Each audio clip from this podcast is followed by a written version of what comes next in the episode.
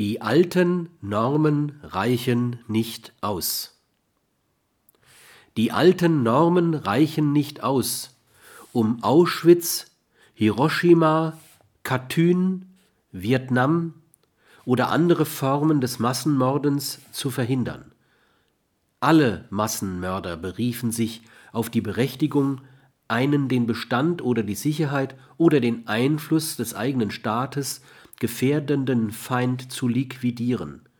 Wer ein gefährlicher Feind sei, das bestimmt die Massenmörder, aber bis hin in unsere Tage selbst. Die alten Normen reichen nicht aus, um soziale Systeme wie Staaten, Parteien, Kirchen, Unternehmen zu sozial verträglichem Verhalten zu zwingen.